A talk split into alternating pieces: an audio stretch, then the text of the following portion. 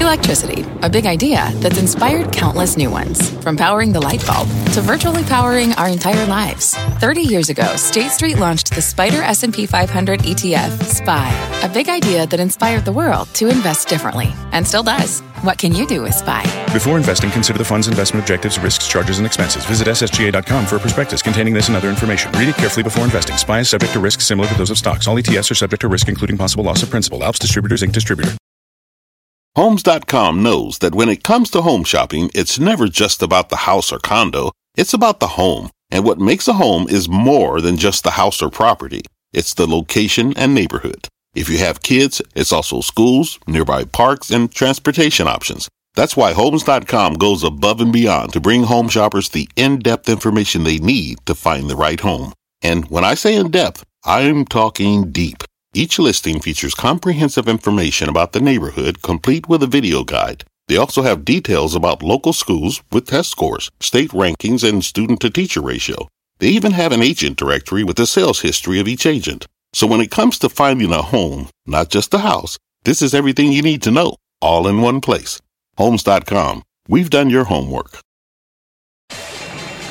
My mission is simple to make you money. I'm here to level the playing field for all investors. There's always a bull market somewhere, and I promise to help you find it. Mad Money starts now. Hey, I'm Cramer. Welcome to Mad Money. Welcome to America. I'll be one of my friends just trying to make you some money. My job, I just entertain, educate, teach, context. Call me 1 800 743 CNBC or tweet me at Jim Cramer. When the market gets incredibly oversold, like it was coming into this week, remember I told you that? You have to expect an amazing bounce, even if the news flow is merely okay. But when you get great news in an oversold market, you end up with the most spectacular week of the year. Dow tacking on another 263 points. S&P falling 1.05%. Nasdaq surging 1.66%. What a week. Stocks caught fire because the Federal Reserve blinked. When Fed Chief Jay Powell told us that he's ready to cut interest rates if he needs to, it was a game changer. His new stance put a safety net under the market. If the economy slows, Powell bails out with rate cuts. At least that's the thesis. Suddenly, bad news becomes good news, which is why we rallied today on a disappointing labor report. Just 75,000 new jobs created in May. Also, what the government taketh away, the government can giveth. Last week, the market tanked when President Trump came out completely out of left field and announced his tariffs on Mexico, which will kick in next Monday at 5%. Today, though, Trump said there's a good chance he'll be able to make a deal with Mexico that forestalls the tariffs. That news kicked the rally into overdrive, causing a wave of short covering in the S&P 500 and much higher prices. Trump stock. And it didn't hurt that we got some fabulous earnings just this very week. Salesforce.com, CRM reported a huge top and bottom line beat, incredibly bullish guidance. That breathed new life into the Cloud Kings, which have been sluggish of late, mostly because people didn't like the VMware and Splunk quarters, but VM is coming back to life. I would buy that one, by the way. It, get it out of the penalty box. Now, um, some of these companies didn't report great guidance. That's really what it was. Now, I think that VM has been overly punished. I expect more upside. What else? Well, this week we had no real news on the China front, thank heavens. Personally, I think no news is actually good news because whatever talks the administration is having with the Chinese should be conducted in private, for heaven's sake. Still, I don't expect to deal with China. I do expect the president to slap tariffs on another 300 billion of goods we import from them. I'm looking at a 10% level. Now, you know I'm worried that Apple will be hurt by both sides here. As much as I like Apple, and you know I know that, believe it, I still believe nothing's changed here. I want to own it, not trade it. If you can't handle the negative headlines, listen and listen up right now. After today's jaunt back to 190, up $4.93 today, here's what I want you to do. I want you to walk away, for heaven's sake. Get when they get good, okay? I can take the pain of reversal. Can you? It's not for everybody. Finally, we got some earnings from two of the hottest IPOs I ever seen. Beyond Meat, which if you stick around, you'll see me actually eat one. It's not that interesting. And Zoom Video. And the numbers were so incredible, it's insane runs in these stocks have actually been totally justified. With that in mind, what's the game plan say for next week? Well, first, one way or another, we're going to get some resolution to this Mexican tariff situation. Hopefully, we'll be able to work out a deal. I say hopefully because I don't think Mexico is our enemy here, although I don't like the mass migration into our country. Neither Democrats or Republicans should, but they can't seem to get along to do anything about it. How about the earnings? On Monday morning, we hear from Thor Industries. Remember them? Big maker of RVs? This one's been rough. Thor has now endured quarter after quarter of disappointment. Two years ago, the stock was on fire, and there was a sense that the millennials loved camping or glamping or whatever in RVs. And we thought it was a powerful secular growth story. But the industry turned out to be as cyclical as ever, and the stock's been annihilated. Can Thor turn things around? Uh, I don't know. I know there's value here. Maybe there's a catalyst when we see the quarter, maybe not. Also on Monday, it's a little tricky here. Eli Lilly is having an update, but it's just on diabetes. This is the American Diabetes Association. That said, I think the stock could ramp on any good news because it happens to be the key product line. That's right. It's levered to diabetes. Lilly is one of the best pharma companies on earth. Yet its stock is down nearly 14 bucks from its highs. I bet management tells a very good story, and you can buy Eli Lilly which is, as I said, one of my faves. On Tuesday, Dave and Buster's reports, I expect this dining and gaming chain to put up really good numbers, experiential, and keeping with the best of the restaurants. What else? I'm always trying to get a better read on the state of the economy, particularly small business. Because it's not really measured well by the Commerce Department. This kind of information is really hard to come by. And that's why I like to listen to HD Supply. The conference call is usually pretty informative. Company supports thousands of small businesses. When HD Supply is weak, it has caused, believe it or not, whole swaths of the stock market to get hammered. But now the Federal Reserve is your friend again. A weak data point from these guys may actually be positive. Yes, good news is, is begotten from weakness. Lululemon reports on Wednesday. What can I say? I mean, these guys have just gotten it right. They're charmed. They're charmed, okay? Lou's got the right product at the right time, and I bet they report still one more great quarter in the 170s. I would still buy it. After the close, though, here's a little snake bite. RH, company formerly known as Restoration Hardware. This stock has been a real stinker lately. It's down more than 25% for the year. A lot of that has to do with the company's Chinese exposure. They get a lot of merchandise from the People's Republic, and it's furniture. As CEO Gary Friedman points out, they source so much stuff from China that they really just can't flick a switch and move the supply chain out of China. That exposure has cost them a fortune, though. I think RH will remain in the doghouse as long as the trade war continues. And if it were to ever abate, it might be the go to name of this whole board. Thursday, Broadcom reports. Now, I think Hock Tan, who's the visionary CEO, will try to explain how his company's been able to thrive in spite of the trade war because it's protected by its latest acquisition, CA, and isn't all just cell phone. While Broadcom will have a hard time blowing away the numbers, they do have an extremely consistent track record. It's been a real bad short. Finally, on Friday, here's one that we all know Centene, CNC analyst meeting. Company handles government uh, sponsored health plans, and I bet CEO Michael Neidorff will once again explain why all these acquisitions he's been doing have been terrific for the numbers. Centene might be worth buying ahead of this because I think the estimates are too low. The managed care stocks have been rocked by all the Democratic presidential candidates who they're pushing for the single payer thing, and I think people overestimate the likelihood of a Democratic president being able to pass something like Medicare for all. Ain't gonna happen. We also get retail sales on Friday. Now we're in good news is bad news territory. Bulls need to hope for a weaker number. I know that sounds ridiculous, but when you're at this stage of the business cycle, you begin to hang on the Federal Reserve for every word.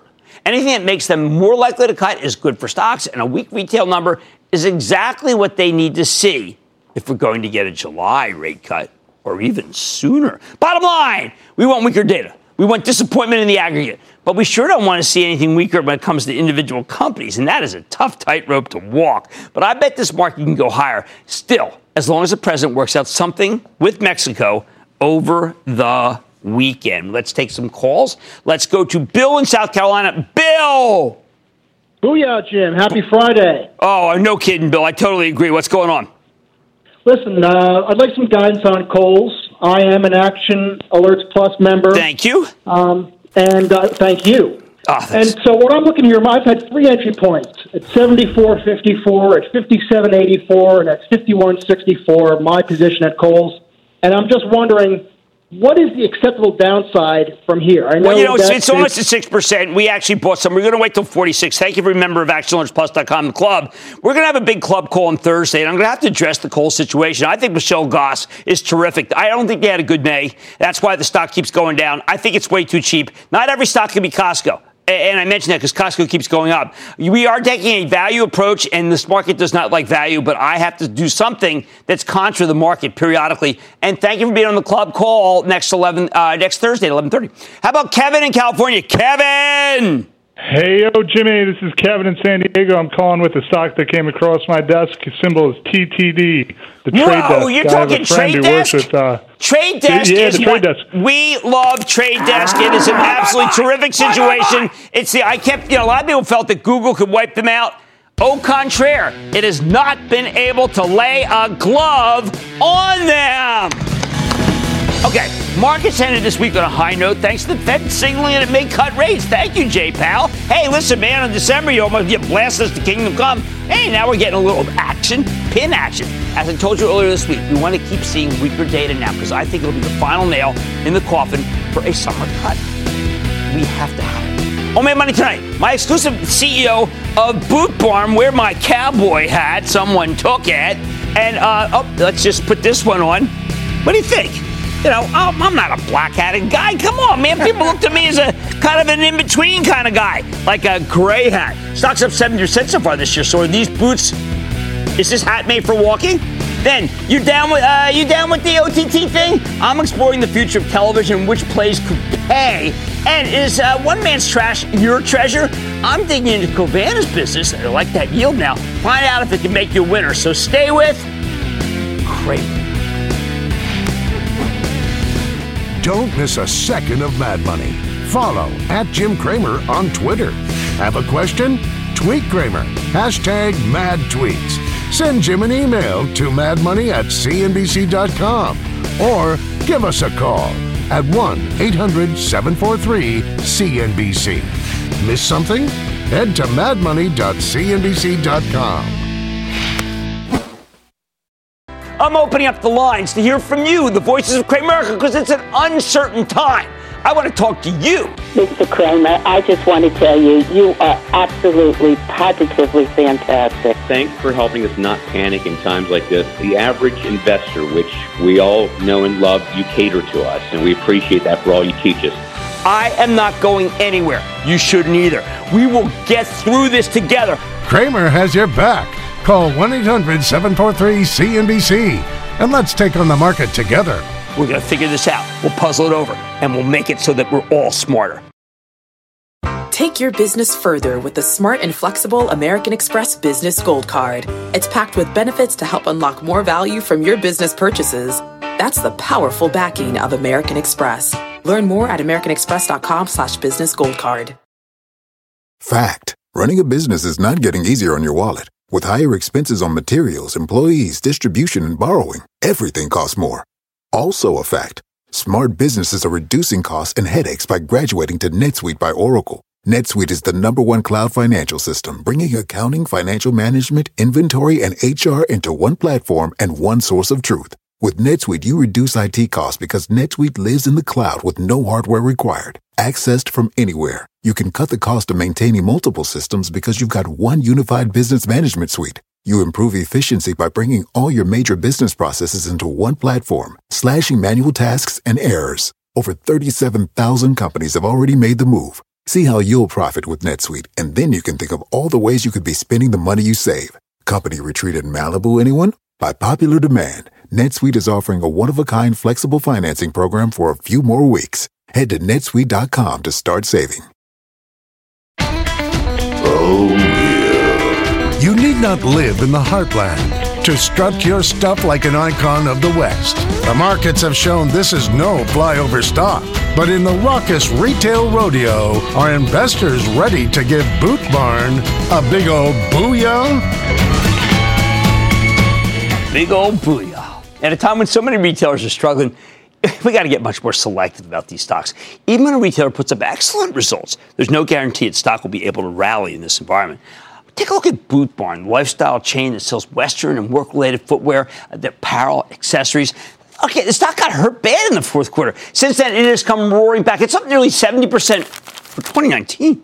However, the past month, the stock has stalled out after that big run, high 20s. Even though Boot Barn reported a terrific quarter last month, stunning 8.7% same-store sales growth, management also gave what I regard as conservative guidance for the next fiscal year. Since then, Boot Barn shares have been in a holding pattern, and it feels like investors just don't know what to do. So, uh, should we be worried? Or is it just taking a breather before it resumes its march higher? Let's dig deeper with Jim Conroy. He's the president and CEO of Boot Barn. Find out more about his company's prospects. Mr. Conroy, welcome back to Mad Money. Good Thank to see you, Jim. Have a seat. Nice to see you also. All right, Jim. You come prepared as always, and it's Father's Day, and I'm thinking, will my wife watch the show and get me something I want? It is very clear, I think, that you are not a retailer as much as you are an experience that is in a store. And that has meant that you've been able to break away from the pack, including the month of May when everyone did poorly. That's right. Yeah. We, our May business has been really strong. We actually called that out yesterday, as you pointed out. Um, and you're right. We are trying to build a brand, and we're building that brand and that experience through storytelling. And that story takes all sorts of forms. Uh, you talk about Father's Day. I right. think uh, I think every dad has a little bit of cowboy in them. Um, but for this Father's Day, the story that we told was really harkening back to the military, and we were able to tie together Memorial Day, Father's Day, the 75th anniversary mm-hmm. of D-Day, and the stories that we told were about veterans who were dads that started charities and not-for-profits to give back. And we are writing checks to each of those charities and investing in them and um, hoping great. for great business, but not not discounting the product to, to drive the customer. And I noticed that you stepped up with social. You talked about how you're cutting back from some advertising, including the mail-ins, which I'm glad because even though I still of the I'm of the texture, I like the the mailer. That's not the next generation. They like right. it. You know, there was some outfit Revolve that was uh, came public today. Right. Instagram, Instagram, Instagram, right. and it works, doesn't it? It does. Well, what we do is we have three distinct customer segments. So when we look at our fashion Wonder West customer, uh, the timeliness of Revolve's IPO today was great because that is our. We try to emulate them. They're the best. They're good. That, they really are. But I think a lot of retailers then chase that shiny penny, and for us, that's perfect for fashion. That's not perfect for the work customer or the Western customer. So we speak to each of those customers completely differently. At the same time, in the conference call, you point blank say, "Listen, we do have China exposure, but it's not. Uh, some of it's passed on." Uh, eaten by the other guys, basically, right. and not to fret. Why should I not fret? Anyone who has China exposure, I get nervous. Right, of course. Well, that's certainly a hot topic. Um, we've been talking about it so much in the last couple of days. Um, for, for exclusive brands, you know, it's about 20% of our business now, and only a portion of that comes from China. So our direct responsibility is mitigated to some degree. Okay even if you push it to the entire assortment of product that's carried by uh, vendors that we buy mm-hmm. from, sourced from China, it doesn't really put Boot Barn uniquely in a disadvantaged position competitively. In fact, you could argue that because we're the biggest, we have some advantages that our number one competitor, mom and pop, doesn't have, right? Right. right. We can push back with more buying clout to our vendors and, and push up to the supply chain. We can shift to our exclusive brands that are margin enhancing. Um, because we essentially set the price for the industry, we can push whatever comes our way down to, into the store. So it's certainly something we would have to address if it if it comes right. to fruition. Uh, but we'll be prepared to, to address the it. next tranche. Right. No, right. I mean, do we ever get you ever get blowback? I mean, I, I, I think some of these should be American made. I don't want Chinese uh, shoes. Does anyone care? Um, there are some customers right. that do care. So we do carry an assortment of boots and jeans and apparel that's made in America. Uh, most of our cowboy hats are made in the USA, actually. Uh, in fact, yeah, we, we brought one for you, in fact. Um, and not only is this hat, which is our exclusive brand, by the way, not only is this made in America, it's made here in New Jersey. In Jersey? We don't make hats in Jersey, do we? Yeah, we do. This Actually, we used, to, you know, we used to be the hat capital of the world and glove capital. That's right. That's right. And is it we making a comeback here? Uh, well, most uh, hat, most hats are made in the United States, including right. these hats that are made in Newark. And um, in Newark, uh, yeah. So well, congratulations to Newark. That's right. So given all the conversation about tariffs and made in America, we figured we'd bring you a gift that was actually made here in the U.S. Well, thank you. I happen to have. I was just down in Mexico and I was wearing a baseball cap. A guy puts a hat on me. He says, "Listen, you don't wear baseball caps when it's baking outside. You right. wear one of these." Right. right. And I think that everybody. One of the things I love about yours, you're in 33 states, but I think it travels everywhere. You saw our and not our not just flyover uh, graphic when we it came does. in. I think people often think that it's just flyover states, right. so to speak, the middle of the country. You know, most of our biggest businesses are in cities: Houston, Dallas, um, the Inland Empire in California, oh. Bakersfield's a big store, okay. Las Vegas is a big store, Nashville's a big store. So you know, I think there's a misconception that it's just pure rural America that where we can grow. Right. And we certainly think we can take our 240 stores up to 500 stores and grow across the country and up into New York and Pennsylvania and uh, hopefully we'll, we'll blanket Oh, yeah. all 48 contiguous states. Last thing, my, we have a house in San Miguel de Allende, and they make they make these, and my wife loves these, but we don't see these in New York City yet, right? We, we're we're not there yet. Right, right. But Well, you when? would you would see them in Texas for sure. Well, wait my wife doesn't live in Texas; she lives in New York. you might see those on the west side of, of Manhattan. That's someday. what we want. We want your store because it's different, for heaven's sake, and that's why you're different from all the other retailers in Yeah, terms of the numbers you. are putting up. Congratulations. Thank you very much. Uh, that's Jim Conroy, the president and CEO of Boot Barn. What do you think? I mean, what do you think? Uh, uh, okay. All right. Uh, oh, my cameraman likes it. That's good enough. Everybody's back after the break. Great to see you. When you're hiring, the best way to search for a candidate isn't to search at all. Don't search, match with Indeed. Indeed is your matching and hiring platform with over 350 million global monthly visitors, according to Indeed data, and a matching engine that helps you find quality candidates fast. Use Indeed for scheduling, screening, and messaging to connect with candidates faster. Plus, 93% of employers agree Indeed delivers the highest quality matches compared to other job sites, according to a recent Indeed survey. Leveraging over 140 million qualifications and preferences every day, Indeed's matching engine is constantly learning from your preferences. Join more than 3.5 million businesses worldwide that use Indeed. Listeners of this show will get a $75 sponsored job credit to get your jobs more visibility at Indeed.com slash Mad Money. Just go to Indeed.com slash Mad Money right now and support this show by saying you heard about Indeed on this podcast. Indeed.com slash Mad Money. Terms and conditions apply. Need to hire? You need Indeed. These days, it seems like everybody's getting on the act of these streaming services. I mean, there's Disney Plus, Apple TV Plus, Comcast, parent company this network, working on one. And ATT's acquired Time Warner. They got getting in on the action. Now, a few weeks ago, Fortune ran a real good profile of Randall Stephenson, the CEO of ATT, and there was a little piece of it that really caught my attention. They asked John Stankey, whom I do not know, who runs the old Time Warner, now dubbed Warner Media, how many subscription streaming services can survive. His answer, I thought, was very cogent. Quote, I think it's somewhere between 10 and 2, and it's probably on the lower side of that scale, end quote. He goes on, quote, a good outcome for a company like ours is that there are four or five. I think we've got a position where we can be one of those, end quote.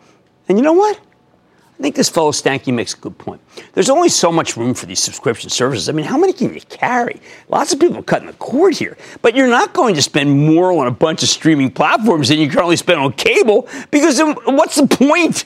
So we got to start asking ourselves which of the streaming services are most likely to make it to the final four or five? Who's got the best offerings? And who's in trouble? This is a tough question to answer because, in many cases, the services aren't even out yet. It's just all conjecture. But considering the importance of streaming to the, to the entertainment industry, I think we need to give it a shot right now. We got to, just even on the limited information we have, we got to make some judgments. And that's why tonight we're ranking the subscription streaming services, even though it's true, once again, we, we haven't seen some of them, but this is from the perspective of the consumer. Keep in mind, the most popular platform may not be the best investment. However, if you're going to pick stocks, you need to understand the appeal of the underlying product before you get to the uh, nuts and bolts, the spreadsheet. So let's tick them down. Starting with Disney, which has a lot going for it here. Now that Disney's acquired 21st Century Fox's entertainment business, they've got a controlling stake in Hulu. They've got fabulous sports franchise, ESPN Plus. I've got that. I love it. Later this year, they're launching Disney Plus, which is designed to give Netflix a run for the money. These are three individual services, but management has said that they're likely to offer some sort of bundle. Now, we already know Hulu. It's been around for years. It has its own library of exclusive programming. It's got nearly 27 million paid subscribers. Did you know that? $11.99 a month to watch it? Plus, uh, no ads. ESPN Plus launched last spring as of the past uh, as of past February. It, it had more than two million subscribers at $4.99 a month. Uh, I think that number has to grow and grow rather quickly.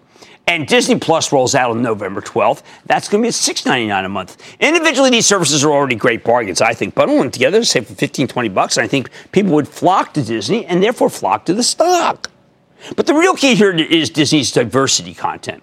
In a world where everybody and their mother is trying to sell you streaming service, content is king. Disney's got sports, got TV shows, movies, including two of the biggest franchises, chances on Earth, as Star Wars and uh, Marvel Cinematic Universe. I like them both. The idea is that Hulu will be their more adult offering, while Disney Plus will be more child friendly. ESPN Plus is the undisputed king of sports programming, and they just pay, pay, top dollar to get the UFC rights, which, judging from what I've seen, is doing quite well. Management thinks they can grow the Disney Plus subscriber base to 60 to 90 million subscribers by the end of 2024. It's one of the reasons why the stock spiked, with 8 to 12 million subs for ESPN Plus, 40 to 60 million for Hulu. Now, I'm inclined to believe those numbers. Hulu's already a top, uh, top tier streaming service on its own. And I'm betting Disney Plus will be essential for anyone who has kids. It will be a bargain versus having just to put that library together individually. And that's why I'm ranking Disney above Netflix, number one. Now, Netflix still comes in second. Obviously, there's no mystery here. Netflix is the big daddy of streaming, over 153 million subscribers. Sure, they're the incumbent in the space, and it's become fashionable to speculate they'll be torn apart by these new competitors. And as everyone else launch, launches their own platform, Netflix is going to lose a lot of content. Together, Disney, AT&T, and Comcast account for 40% of Netflix's viewing minutes. That's one of the reasons why it's here and not there. Now, there are plenty of legitimate concerns here, but I think Netflix has already established itself as the top dog in streaming, and, and they're not going to have that much trouble retaining subscribers. The company's been putting out its own content for years, and it's pretty, let's just say, it's a slate for everybody. They have a treasure trove of data about what you want to watch. Uh, they, it's almost artificial intelligence like, and their international growth has been spectacular as they target the tastes of individual countries. Netflix knows what the heck it is doing. Number three in the streaming hierarchy, I'm going to put Warner Media in here. That's the subsidiary of ATT. Again, this is another service that doesn't yet exist. And unlike Disney Plus, we have no idea about the launch date. However, according to a piece in the Wall Street Journal yesterday, Warner Media is going to run a beta version of their service later this year. According to the story, it'll cost between 16 and 17 bucks a month, and that will include HBO Now, which already costs $16 a month. You'll get HBO and Cinemax. David Faber's talked about this morning. You'll get the Warner Brothers film and television library, including DC Comics, Harry Potter, and Friends. I can see this platform succeeding purely on the strength of HBO. And who knows how ATT will use their wireless network to promote the service. Fourth, always going to be in there, Amazon, this time at Amazon Prime. It has more than 100 million paid subscribers, uh, $119 a year, $13 a month, if pay month by month. Prime Video is really its own, uh, it, it's a beast. Sure, they have lots of great original content. Jack Ryan, that's a Viacom product, by the way, it's Paramount. And Marvelous Mrs. Maisel, my wife likes that. But it's really more, it's Maisel. She calls it Maisel. She must know more than I do. Ma- yes, right? Maisel. Maisel. Maisel. Yeah, well, so my wife is going to be right. She watches it. I don't watch it. Anyway, it's probably good for all I know. But it's really more of a fr- it's very good. But really more of a fringe benefit to get people to sign up for free two, day shipping. It's like the, what happens is there's people out here on the floor. You may not be able to see them, but they're all going Maisel, Maisel, Maisel. So it's obviously popular. Maisel. He's a Maisel. He's a Maisel guy. Maisel. Maisel, there's Mazel. Hey, Mazel, love it. Okay, well, we now we've established that. Still, I think Amazon will remain one of the top players here because this is another incredible bargain. And just like Netflix, Amazon knows what you want to watch. Number five, NBC Universal, parent company's network, rolling out its own streaming service in the first quarter of next year with free ad-supported version and an ad-free subscription version for about $12 a month. I think NBC's got terrific library of content, if I do say so myself. And management thinks they can quickly grow the platform to 30 or 40 million users. That'd be found money. I'll admit that our parent company is a little late to the game here, but I think that they have a real contender as Comcast, the parent company of NBC, has the firepower to compete here. Sixth place, Apple Plus. Huh. It's launching this fall. Why is Apple Plus so low in my hierarchy? Look, Apple's a very well run company. I always say own it, don't trade it. Look how well the stock did today. But we still don't know a ton about what they'll be broadcasting. We know the service will debut with a fair amount of original content from a, a whole slate of TV shows, several movies, two Oprah produced documentaries, video version of Oprah's book club. However, without knowing the price point or more detail about the program, what do I do? I got to put it up here? I can't do that. Again, content is king. And we have to, we have no idea yet if their content will be any good, although I understand the people that they're trying to recruit are top notch. Finally, at the bottom of the pack, there's CBS. Wow, the most not watched network. Believe it or not, CBS was one of the first movers in the space, launching their all access subscription service way back in 2014. Then last year, they rolled out something similar for Showtime. And between the two platforms, they now have more than 8 million subscribers. Hey, that's that's not bad. Imagine things can go to 25 million by 2022. I'm conflicted on CBS. On the one hand, I think Showtime has enough quality programming to make it in this environment, but CBS All Access just doesn't feel that essential to me. And don't forget, CBS, they got a management problem. I don't need to go into it again. They're nice people, but I mean, come on already. Mick, you know, get off the pot. The bottom line, with so many media companies launching their own subscription streaming services, we need to start thinking about winners and losers here. The best streaming platform may not be the best investment, but I think it's a real good place to start. Jason in New York. Jason. Hi there, Jim. This is Jason from Plainview, New York. Plainview, New York. Long... Okay, hey, I know that Plainview, town well. What's up? Yes, o- awesome town. I'm a long-time listener and a first-time caller. I like that. I wanted, I wanted to add a stock to my portfolio that I believe is a good hedge against the China trade war and tariffs.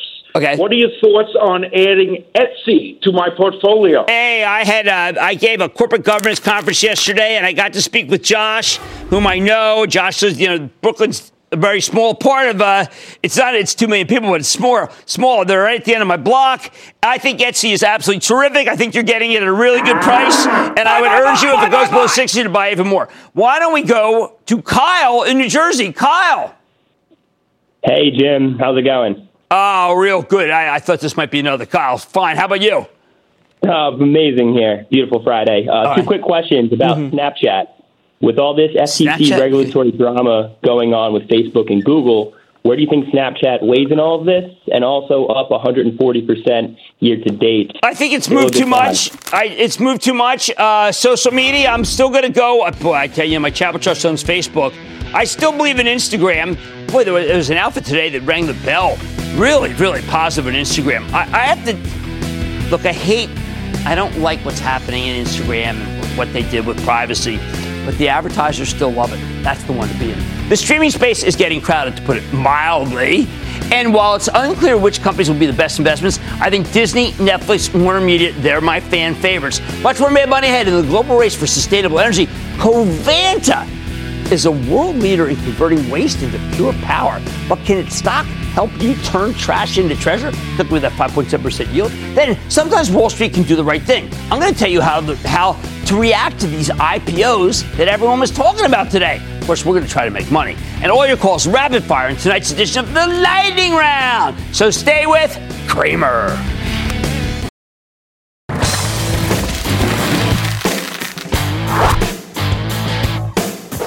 There's always a bull market somewhere, you know, I like to say at the end of every night. And right now, we got a stunning bull market in garbage. Waste Management's up 29% for the year. Clean Harbor's up 34%. Covanta Holdings has rallied 32%. So what's going on here? Okay, take Covanta, which is a waste disposal company with a huge waste energy business, where they convert millions of tons of trash into clean renewable power. For years, this company has performed inconsistently. Frankly, the stock was stuck trading sideways, even as it paid a very nice dividend. Currently yields 5.7%. Lately, Covanta has caught fire, with the company reporting strong numbers. The question is, can they keep this up even if the global economy is getting slower? Let's take a closer look with Stephen Jones. He's the president and CEO of Covanta Holdings to get a better sense of how his company's doing. We're excited, Mr. Jones. Welcome back to Mad Money. Good to Thanks, see you, sir. Thanks for having me on again. Okay, thank you. Now, a lot of people are always confused about what you're really levered to. Is it the tipping fee? Is it the idea that there's more waste? Is it uh, in 2014 your stock went to 24? What happened then? When you look at your forecast at the beginning of the year, what do you look at as the key metrics to determine how Covanta will do? Really, the, the waste side of our business. So 70% of our revenues come from the waste side of our business. Smaller percentage for um, power, and then even a smaller percentage, 5% or so for recycled, recycled metal. And how is the waste right so now? It's a good time to be a waste company. Right? It's seven percent. Seven percent year over year. Some huge. Number. We saw, so the first quarter we had five percent price growth, and that's driven by a few things. Um, landfills are closing, particularly in the Northeast. Uh, you're seeing a lot of people move into the population centers, and our facilities tend to be up and down the East Coast along the population centers from Boston down to Miami, or and and and then lastly, and you and I talked about this last time I was in uh, the recycling industry is in a bit of a mess. Yeah, it's and, terrible. Yeah, and so you have recycling material, which quite frankly we'd like to have recycled, but instead it's finding its way into the, res- the regular residential waste flow. But we want it to be with you and not in landfills, right? Well, yeah. So you, you have a you have a choice, right? We, we design these facilities to be post recycling, so do the recycling and then bring the bring the material to our facilities. Um, right now, that's not happening in some cases. So you have municipalities and recycling companies who have shut down their recycling programs. So the waste is finding its way into the regular waste stream. And so you have a choice. You, you want to dig a hole and, and bury it in right. the ground, or do you want to take it to an energy from waste plant and recover the inherent energy that's uh, that's in that waste? Well, I regard this. We're calling this the summer sustainability. Mm-hmm. Uh, I understand that Mayor Bloomberg uh, has had a hand in what I go by, I guess, every day, the East 91st Street uh, tr- Marine Yep. Transfer. Tell me about that facility. So that marine transfer station, uh, Mayor Bloomberg uh, was the architect of a number of marine transfer stations. Uh, we operate two of them, one in Queens, which we've been operating since about 2015. Uh, the Manhattan or the East 91st Street Marine Transfer Station just started up. So we take all the waste from Manhattan, goes to energy, energy from waste plants. And uh, so, so this has been uh, a project that's been in the works for some time. How uh, are you affiliated at all with his uh, the announcement yesterday, the 500 million dollar uh, campaign, basically of his own money to wean us off coal? Uh, we're not involved with it, but it's certainly going to help us because if you look at um, re- renewable energy and and you know what you want to do with energy from waste, you want to make sure that you're you're taking your waste and not putting into landfills because in landfills it produces a lot of methane and methane's a, a big greenhouse gas. And instead, take it to an energy from waste plant. So anything that's focused on climate change will help our business. Now, Stephen, could you explain to me uh, the action in the stock in the sense what happened in 2014? Was that China? Something what, what spiked the stock to 24 and then brought it back down because I, a lot of the utility stocks that we follow, for instance, Con Ed, uh, American Electric Power, they've had very consistent, nice move up. You don't seem to be levered to the yield curve. That's why I mentioned at the beginning, Right. like, well, you know, I'm trying to figure out why your stock's been stuck, given that I think you're in a good business. So if you look back at the 24, the 2014 timeframe, um, at that point there were a number of long-term power agreements that were running off term, and they were at high power prices, and so. Um, so and so that that's happened over time. In 2014, around that time, the board raised the dividend up to the dollar that it is Right. today, and you mentioned the, the healthy Mhm. dividend yield. So I think that had a positive impact on the stock at the same time that you were seeing, uh, and in fact, the company shrink, and that's Right. changed today. Right, we're you actually a growth shrink. company. Now let's talk about uh, one of the great growth projects is in the UK. And Mm-hmm. as soon as I hear UK, I get uh, you know I get worried because of Brexit. Brexit. But it doesn't necessarily have to be bad Right. for Covanta. So we uh, about a year ago we started working with the Green Investment Group, which was the renewable energy arm of the UK government. Went private. Um, we're working on six projects right now. Two of those are in construction. One Rookery, the other um, which is which is near um, London. The other one is Earlsgate, which is in in the Edinburgh, Scotland area. Uh, another, a third project is got its operating permit and is uh, expected to be in construction in Q3, and a fourth project is expected to be in construction in Q4. So we're going to go through uh, 2019 and get four projects in construction. Well, that- we haven't had that kind of growth. In decades. Right, so that should be a nice uh, a nice flight path for 2020. Right, and that's why I think you're seeing our stock move up over the last uh, kind of year to date. Is I think investors are, are starting to see the growth that we've talked about come to fruition. And do I have to worry about Brexit, or is there a way to uh, quantify what it, that it could be good? So Brexit's got, you know, no one's really sure how it's going to play out. But there's three and a half million tons of waste that are that go from the UK to the EU to, to uh, Central Europe. The EU may not want that. Well, they may not. So if it gets stuck in the UK, uh, first off, it means waste pricing is going to go higher. Right. And then secondly, they're going to need more energy from waste plants, and so that'll be beneficial to us and, and our GIG partnership. Well, terrific. Look, good yield, good growth story. I think that sounds like a lot, of, lot to like. That's Stephen Jones. He's president and CEO of Covanta. If you're in the East, you see this stuff all the time. And, you know, good. That's what they're doing. We don't like landfills. We really don't like methane. Right. Thank you so much. Big Money's back into the room. Take control of your financial future with the new madmoney.cnbc.com. Cramer's exclusive CEO interviews, full episodes, analysis, even your own soundboard. Plus, special access to Mad Money 101 with rules and techniques to break down the market for all investors. The red flag that makes me drop a stock immediately is It's everything you need right when you need it. The new madmoney.cnbc.com.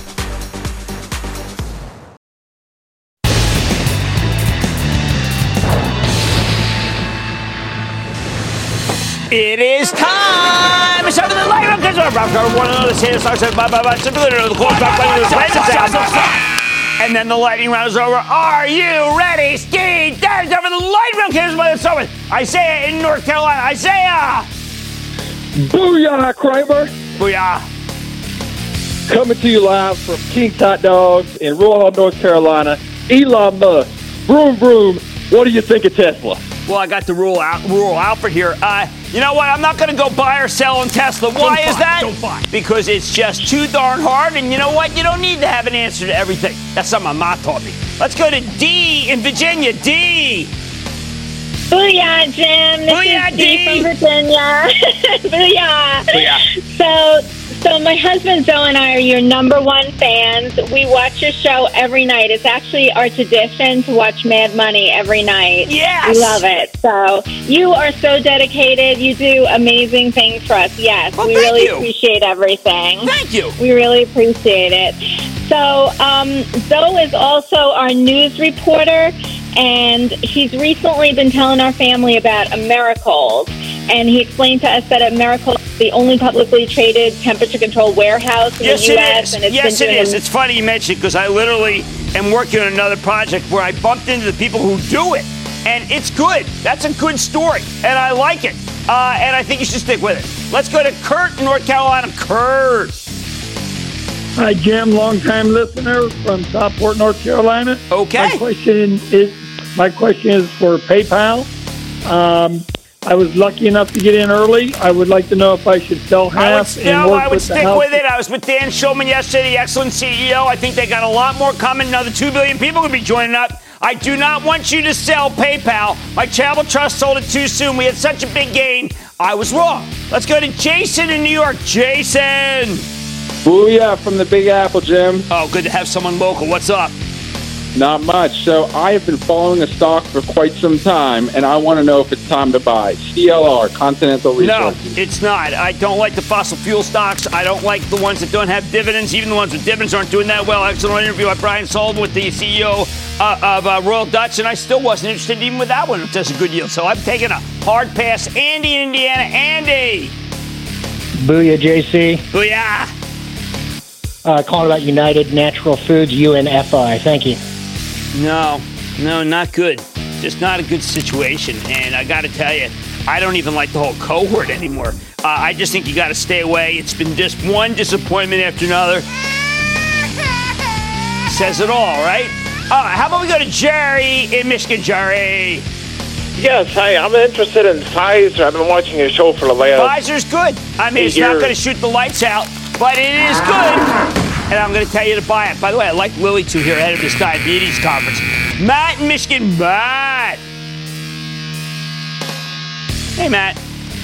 Hey, Jim. Booyah, Jim. Booyah. Booyah, but double booyah. What's going on? Hey, love love your show. Thank you. Talk to me about talk to me about Cintas. Ever since. Cintas merged with G and K, number one and number two, how the government let to do that. It's kind of like what they did with Linde. Uh, it has been just on fire. As long as there's job creation, I thought it might be have a tough day today because of the bad unemployment number. No, I mean Cintas. It's just such a well-run company. I wish they'd come on air. I mean, it, it is just a monster. All-time high today. How about we go to Luca in Texas? Luca. Booyah, Jim. Good- Uh, good my form. stock is, is Splunk, SPLK. All right, now I don't know why that people were saying that Splunk wasn't a good quarter. That is nonsensical. I would buy Splunk right here. By the way, let me just also throw in VMware. Both of them I think are good to own. Right here, right now. And that, ladies and gentlemen, of the lightning round. The Lightning Round is sponsored by TD Ameritrade.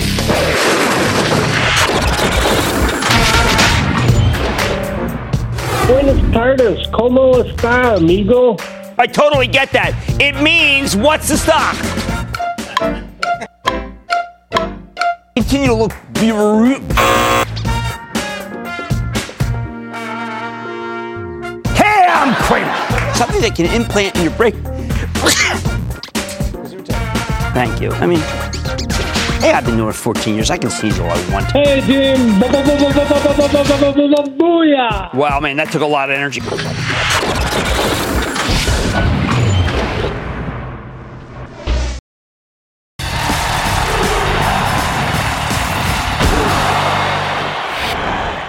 Tell you, man, I, I hate cows. I mean, cows are all about met.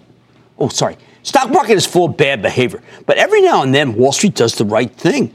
Today, for example, Zoom Video Communications and Beyond Meat, two red hot recent IPOs, they both reported, and their quarters were well, they were things of beauty. I've been skeptical of these two because the stocks are already rocketed higher. I figured they might, might need to deliver unbelievably good numbers to keep rallying. And turns out that's exactly what they did. Zoom could rally 18% today. Beyond Meat pulled 39%. These were incredible moves. Keep in mind, Beyond Meat came public at 25, and now it's at 138. Zoom debuted at 36, now it's at 94. Now, we've had so many disappointing IPOs of late, like Lyft and Uber, where the stocks were priced at levels that they gave big wins to the company, but big losses to the public investors. That's not supposed to be the way it happens. Ideally, when the brokers are managing an IPO, they want both the company and the shareholders to make out like bandits. The stock tra- gradually climbs to stratospheric levels. Though candidly, you could argue that both these were priced too low. That is the beginning of the wave. Now, we didn't see anything like that from Lyft or Uber, which, by the way, lost both its operating and marketing chiefs this very evening. But it's exactly what we got from Zoom and Beyond Meat. And make no mistake, these stocks are absolutely trading at stratospheric levels. Beyond Meat is a meatless burger and sausage company with products that are loaded with chemicals. Serious competitor in the form of privately held Impossible. We had the Nestle's guy on, he's got one too. Zoom is a cloud based video software provider that's had a lot of success with the enterprise, but it's facing some fierce competition from the much larger Cisco. Both companies could easily be imperiled. Right now, though, they're both performing at the top of their game. Beyond Meat sales grew at a 215% clip, 215 and its gross margins, what it makes after the cost of goods sold, increased by more than 1,000 basis points versus last year, 200 basis points versus the previous quarter. That's remarkable. All these numbers were well ahead of what Wall Street was looking for. The company has a number of irons in the fire, including the possibility of some big wins among fast food chains. When Beyond Meat's management was asked about the competition, they explained that the rivals made a number of mistakes giving them a real head start in the industry. They're adamant that they make a much better burger, and they believe that there's still a ton of room to grow as the meatless category is still at least at 2%, uh, just at 2% household penetration. Hey, no wonder the stock exploded higher. All right, how about the Zoom, ZM? They delivered just, a, it was a huge top and bottom line beat. They added 7,700 customers. That's incredible. They signed four deals that are worth more than 1 million a year as JP Morgan is playing, a terrific note. Quote, this is what you want to see out of a company for the first quarter post IPO. Numbers across the board were significantly ahead of the estimates and the quarter was clean. The continued rapid adoption by existing customers by big upside, big upside in new customer additions and early traction on Zoom phone point to a long runway for growth. These results underscore our confidence in Zoom as our favorite stock, even with the current valuation level. End quote. JP Morgan. Look, I've been warning you for months that the recent flood of IPOs was creating a situation where we had too much supply on hand, especially after the Uber deal. But some of these deals really were fantastic for investors, and I wish I'd been more bullish about them. So I say two cheers for Zoom and Beyond Meat. They may be too rich now, but they made you rich if you stuck with them. Let me give it a try. No methane. Not bad. Not bad for myself.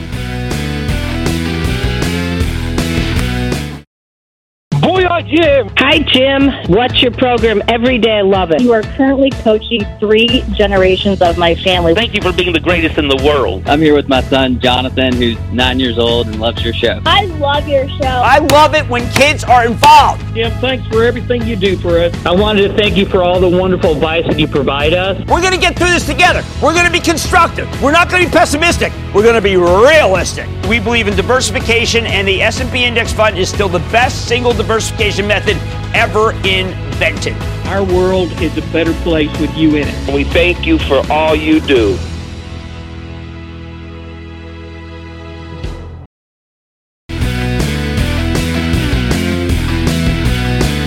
Look, the staff said I look good in it. So you got to take advantage of that. Boot Barn looks like a good stock to me. So does Covanta. Look, the market needs this Mexican trade deal because we've just gone up and had the best week of the year. We are not ready for disappointment. And believe it or not, last week I told you, wow, we oversold. You got to buy it. Guess what? By the end of today, we are now overbought. So now we're in need of good news to keep going higher. I like to say there's always a bull market somewhere. I promise I'll find it just for you right here on Mad Money. I'm Jim Cramer, and I will see you Monday.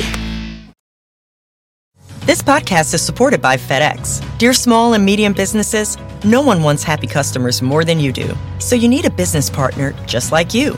Like FedEx, who understands your passion for serving your customers because they have the same commitment towards you.